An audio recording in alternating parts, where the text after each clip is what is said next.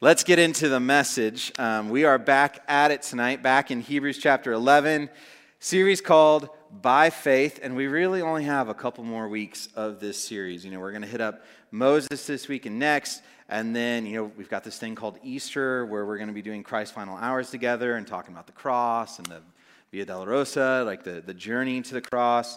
And then after that, we got like one final message that wraps up Hebrews 11. Um, and so we really just got a little bit longer to go. Um, so tonight we're, we're diving back into that series and we're getting back into the story of Moses. And we're going to be diving into the second point of what we see in Moses tonight. And last and next week we will like wrap up the rest of it. Um, last week started out a little bit slow, right? We had one point one point for the whole thing, which is sort of like tonight, but we got some sub points tonight, so it'll move a little bit different. Um, we had one point, and that point showed us that by faith, Moses' parents were given the ability to defend what is good and godly, right? That, so that was the first point on the screen. Just a, a recap of what we did last week is that faith defends good and godly things. And Moses' parents saw that Moses was beautiful in the sight of God, and they acted upon that to defend him. And you can see that in verse 23. Let's get our eyes back in the text tonight. 1123 says, By faith, Moses, when he was born, was hidden for three months by his parents because they saw that the child was beautiful. We talked about what that meant last week, and, and they were not afraid of the king's edict. So, they defended good and godly things Good and godly things like a precious baby boy they were given. Good and godly things like the sanctity of life. We see his parents set that example, and something we just started to dive into last week is that we see Moses set that example as well. He follows in his parents' footsteps when it comes to defending good and godly things. Look at verse 24 there. Verse 24 says, By faith, Moses now, when he was grown up, refused to be called the son of Pharaoh's daughter. So the Israelites were the people of God, right? They were God's chosen race. They were his covenant people, meaning his promised people, the people he was in relationship with. But in that time in the history of the Israelites, they, they weren't so special, right? They didn't feel so special because they were in a moment where they were the lowest of the low in society, right? The, the Israelites were slaves, forced to do manual labor. They had no wealth, they had no power, they had no social status at all when it came to being in Egypt. That's the, the Hebrew people, but that's completely unlike the Pharaoh.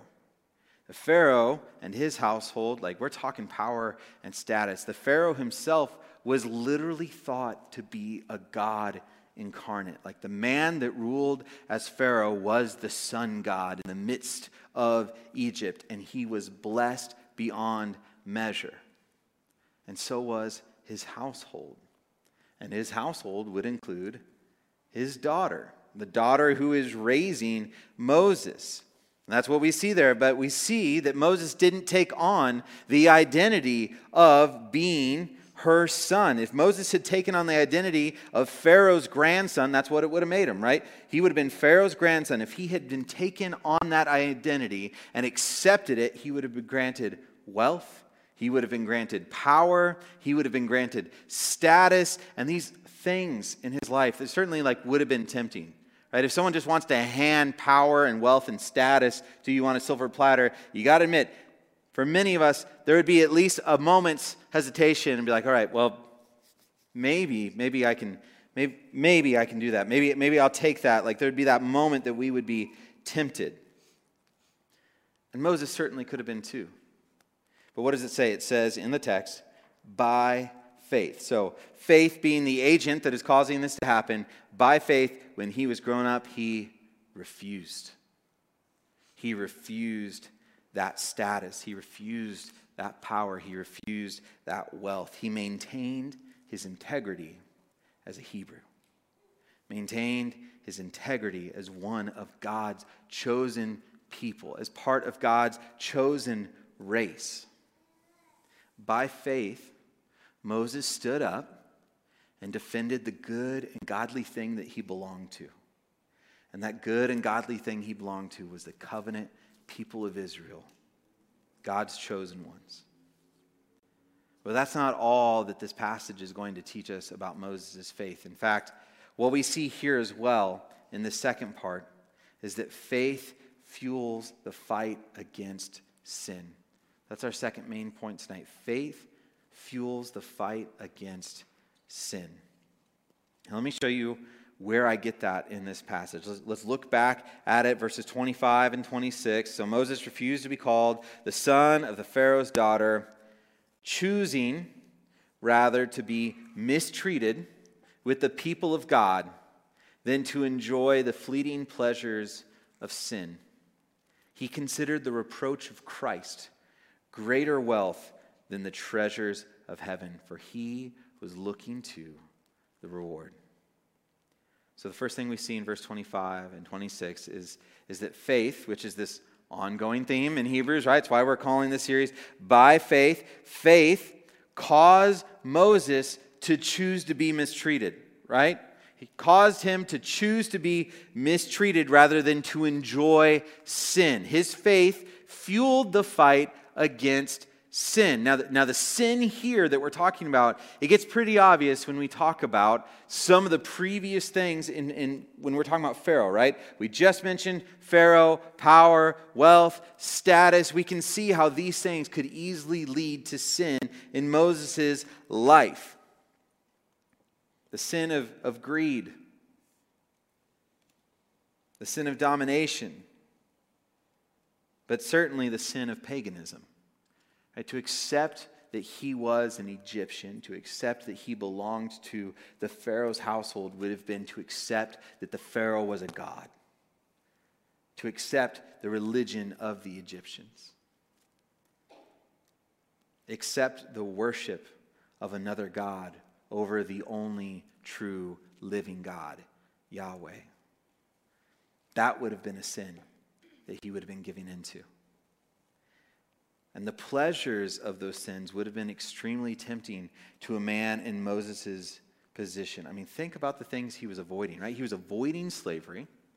He would have had money. He would have had power. He would have had freedom to come and go as he pleases, freedom to do as he pleases. And especially when you think on a daily basis, Moses was seeing the alternative, right? He's being raised in the household of Pharaoh. And daily, he's able to look out upon his people in slavery, able to look out upon his people that are being beaten down.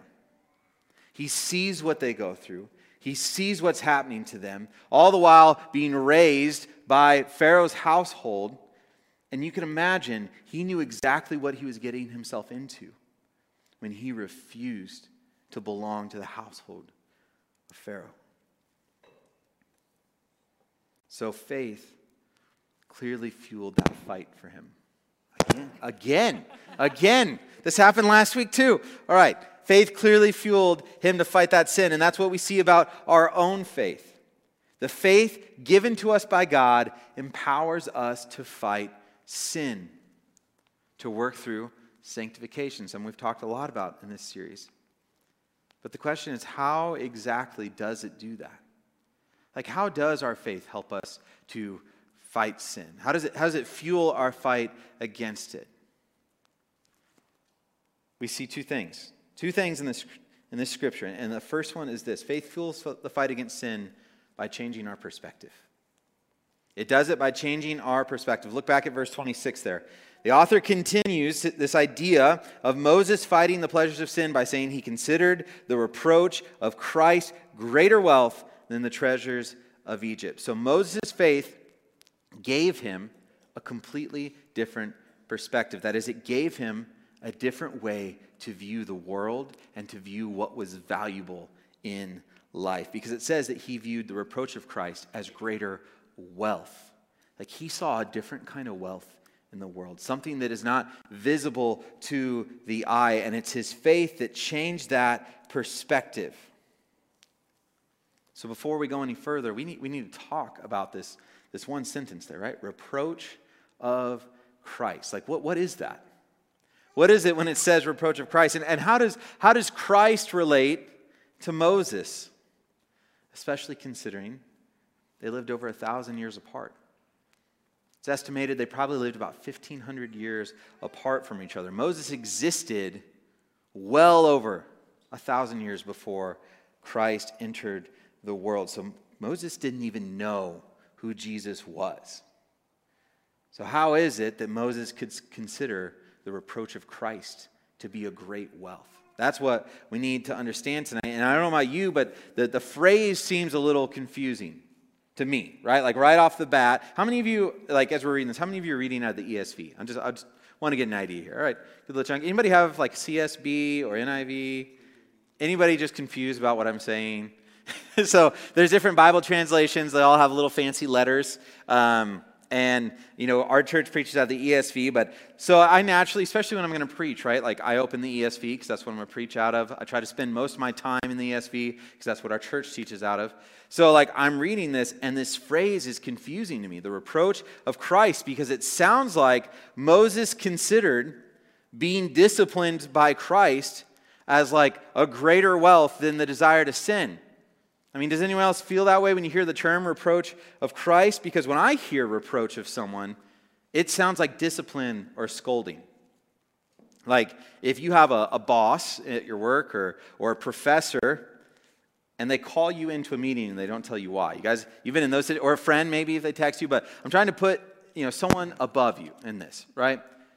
Like your boss or your professor calls you into a meeting like, hey, meet me at three o'clock, and they give you no information why how many of you would be a little nervous about that? Yeah. One of the reasons that you are nervous about that for many of you is because you are afraid of their reproach.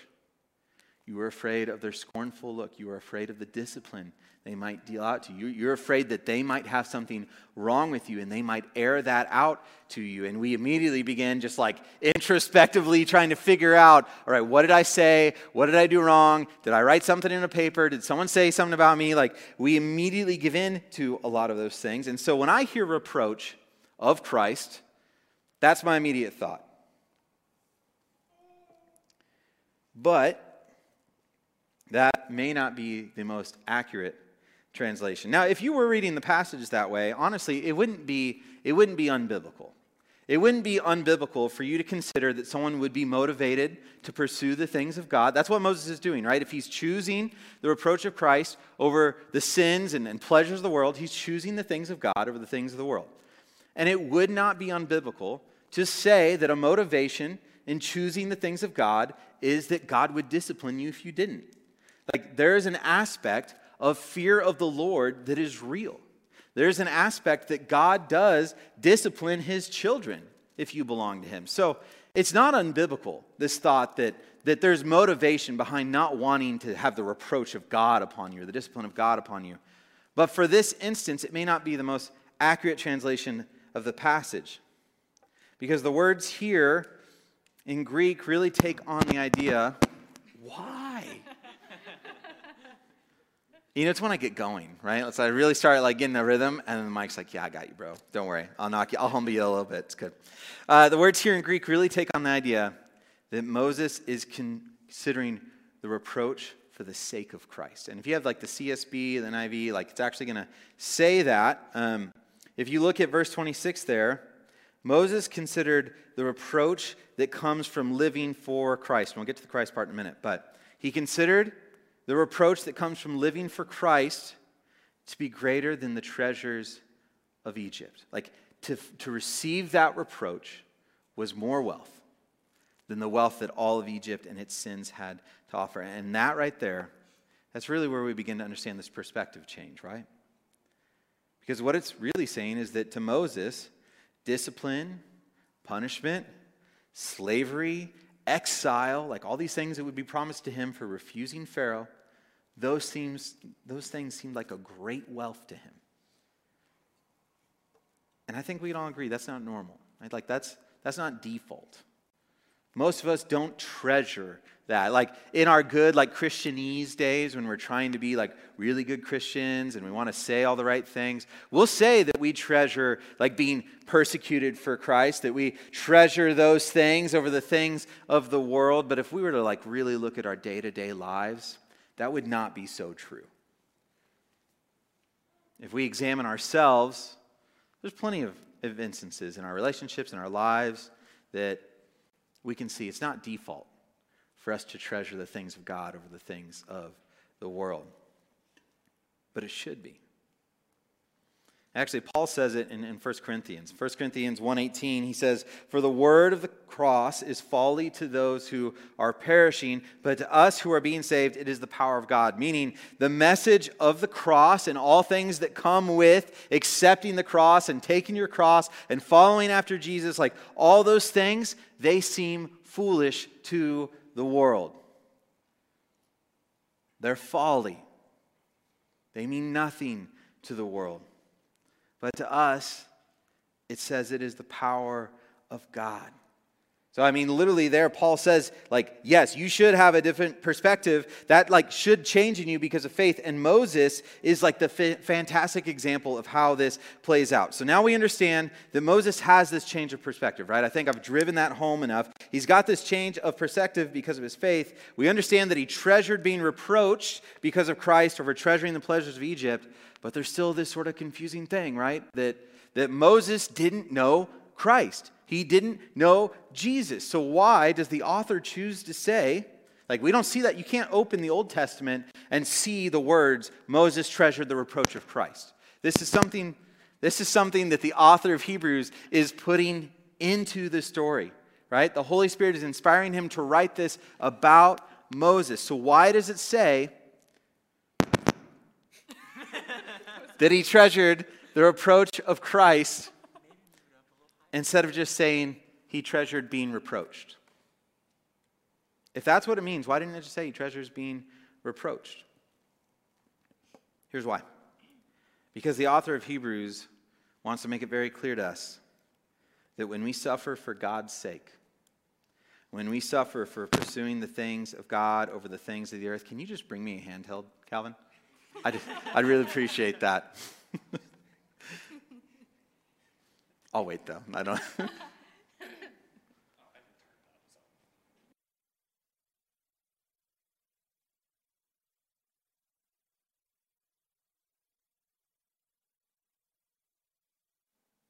You know, really, the reason we have a microphone anyway is just to capture the recording. So I guess I, re- I could just shout at you guys if you wanted. But all right.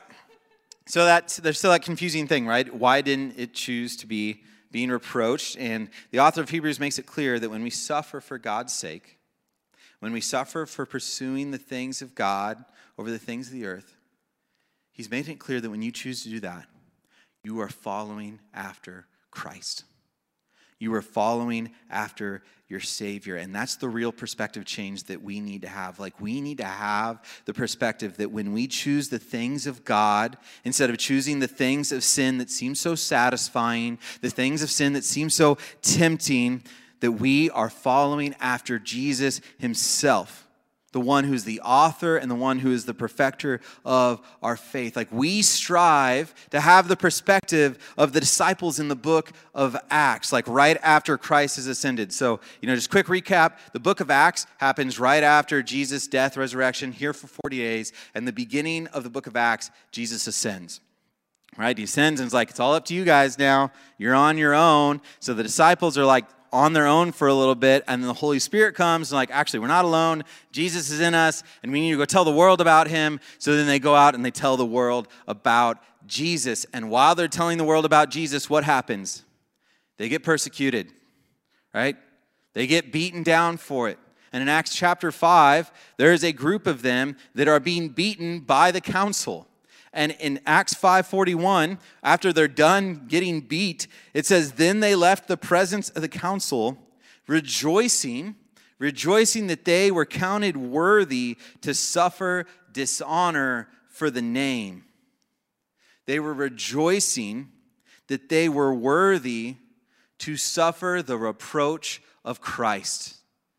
Meaning the reproach that comes from following Christ. They counted it joy that they got to follow after Christ, that they got to suffer the same treatment that Jesus did. Like their perspective had changed. That suffering endurance became the thing that they valued, the thing that they honored, the thing that they loved because it meant following after Christ rather than following after safety, following after riches, following after whatever the world has to offer. And faith is what gives us that perspective. That's, that's what the author is saying that Moses was doing here. He was treasuring, following after God. He didn't know Christ specifically yet. But following after God and following his will and willing to take on the reproach that comes from it is following after Christ because Christ is our ultimate example. Our faith fuels the fight against our sin by changing our perspective. And, and if you have trouble, if you struggle with having that perspective, I want you to come talk to me afterwards. I want you to talk to one of our leaders. I'd love to help you, give you some practicals on how you can go about changing that perspective. But that's not the only way that our faith fuels our fight against sin. Here's the, the second point for the night it also does it by giving us hope.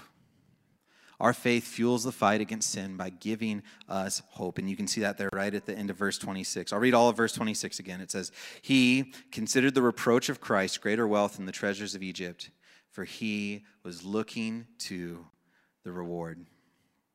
So, what gave Moses the motivation? What helped him endure when it came to having a changed perspective?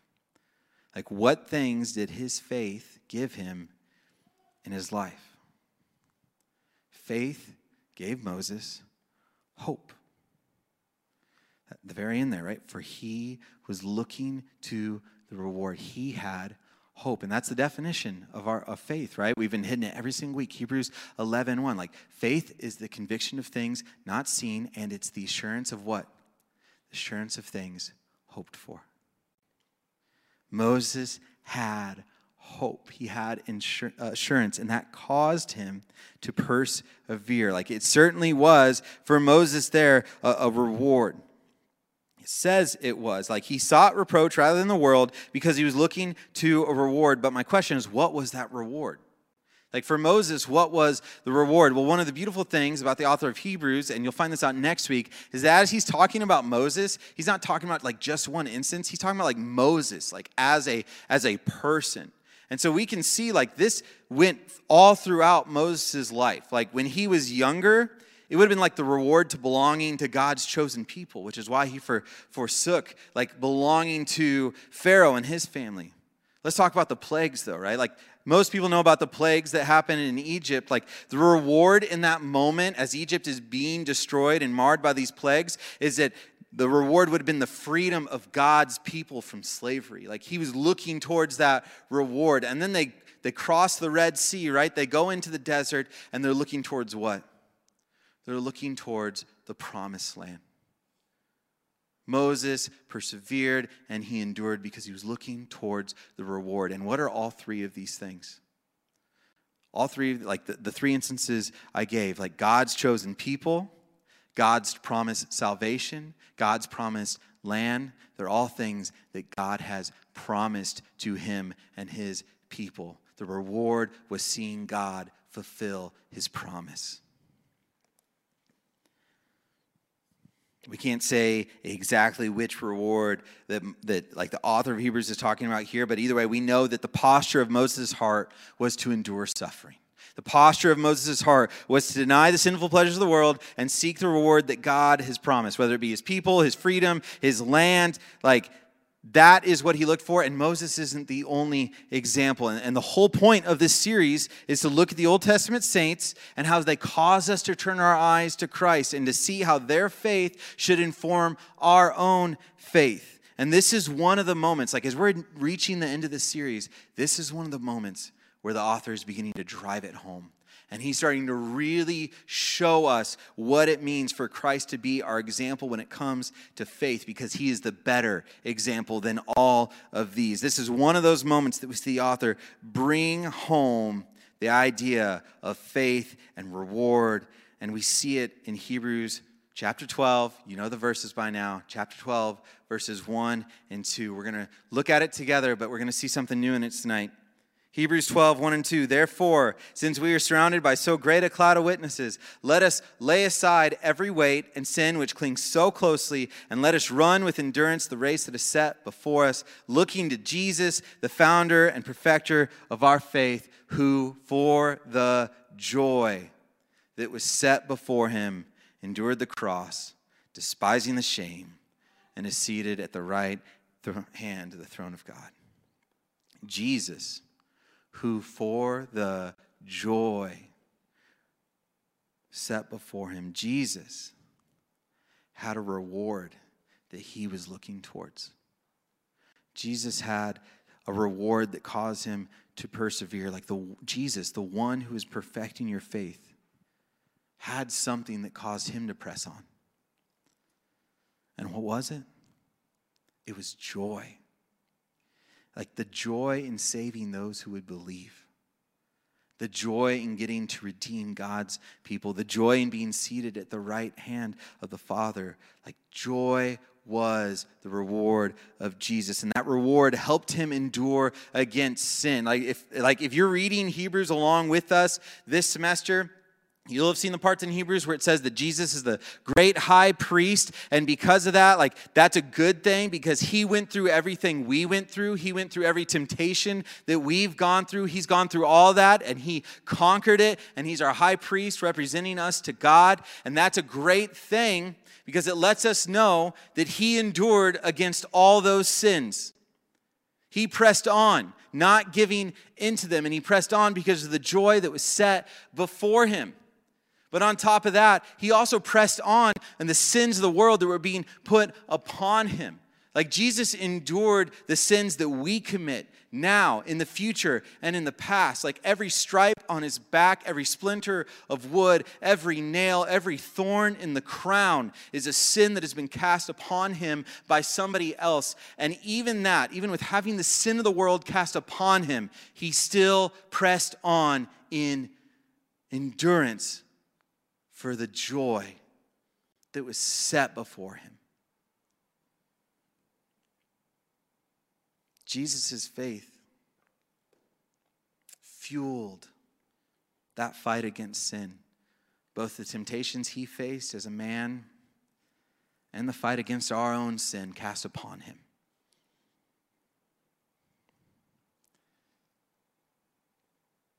Our faith helps fuel the fight against sin by giving us hope. So, as we're thinking about these things, you know, I love to give you guys some practicals, right? I love to give you things that make the word bear on your soul now rather than just learning. Like it'd be easy to just walk away with a couple bullet points. Like, this is what faith does. Yeah, like I learned these two things. These are factual things. I can point to the scripture where they are, but they may not necessarily be things that you put on your life right now. So here's what we're going to do. This isn't like an altar call or anything, right? Not an invitation. Um, I'm going to have Calvin put on some music. It's not because it's spiritual, right? It's not like a spiritual aspect of playing some like slow music. Here's, here's the practical reason it's so you're not distracted by the people breathing heavily next to you, or the coughing, or the baby in the background, or all those little things. Like, it's so you can just focus, right? Music can help us focus a lot of times. So there's going to be some music playing in the background. It's not the Holy Spirit, right? It's Calvin on Spotify there, just bringing it up. So, so, but here's what I want to do tonight. I want to give you a few moments of application before we head into the rest. And what we're going to do is I'm just going to encourage you to close your eyes. I'm going to encourage you to close your eyes just so you can really focus on what's going on in these questions. And I'm just going to lead you through some questions. That's it. I'm just going to ask you questions to identify what and how the word bears on your life tonight. So we're thinking about faith. We're, we're thinking about how it causes us to endure and fight against sin. And I want to just ask you you're not answering these out loud, right? You're answering them to yourself. Like, what are the things most tempting you in this world right now? Bring those to your mind. Like, what are the things that cause the most temptation? If, if Moses had to face the pleasures of Egypt, what are the pleasures that you're facing? Whether it's school or work, something here in the Quad Cities, something here in our current culture. Money, sex, security, comfort, power, fame, impact, any of those. Just take a moment, bring those, ask the Lord to use the Spirit just bring those to your mind.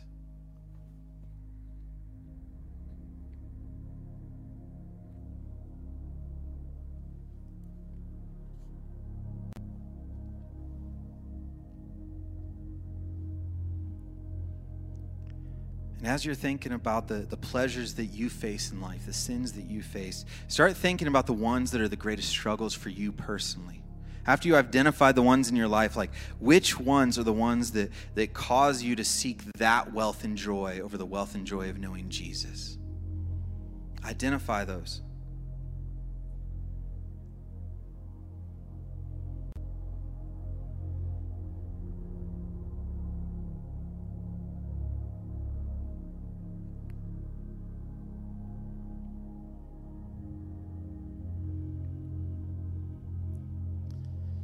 As you've thought about those things, just, just set them aside for a moment. We'll come back to them. But I want you to think what is your reward? Like, what is the joy that you as a Christian are seeking towards? And I'm not talking about physical things. I want to remind you of the gospel. Like, what does the gospel say your reward is? What does it mean for you to belong to heaven and not this world? What does the end of days look like? Bring that to your mind. Let the joy of it just overwhelm you for a minute, of all that you get to participate in if you belong to Him.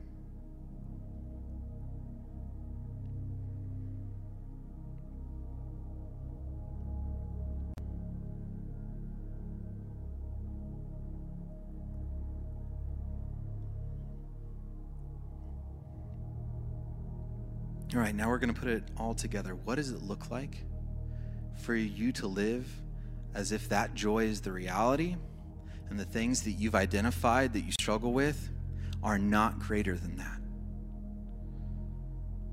Like those personal sins and temptations that you're so quick to give into, what would it look like in your life if they didn't have the wealth that having the reward and joy of Christ is?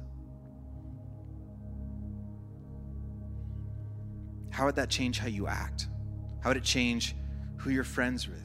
How would it change what you allow to influence you? How would it change who you choose to talk to and who you reach out to and who you seek?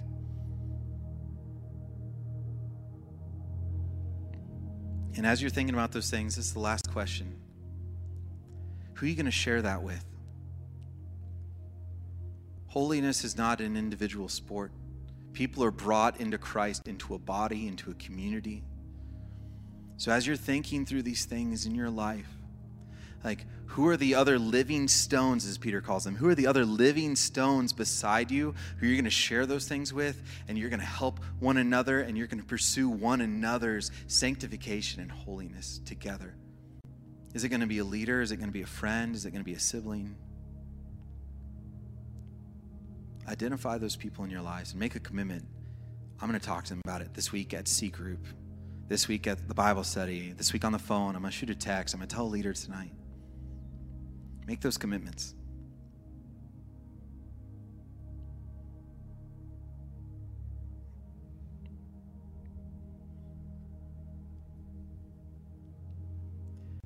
Father, I want to thank you for such a great example of faith through Moses. Lord, we know, we know that he was not perfect. We know that he was not flawless. We know that he was with sin.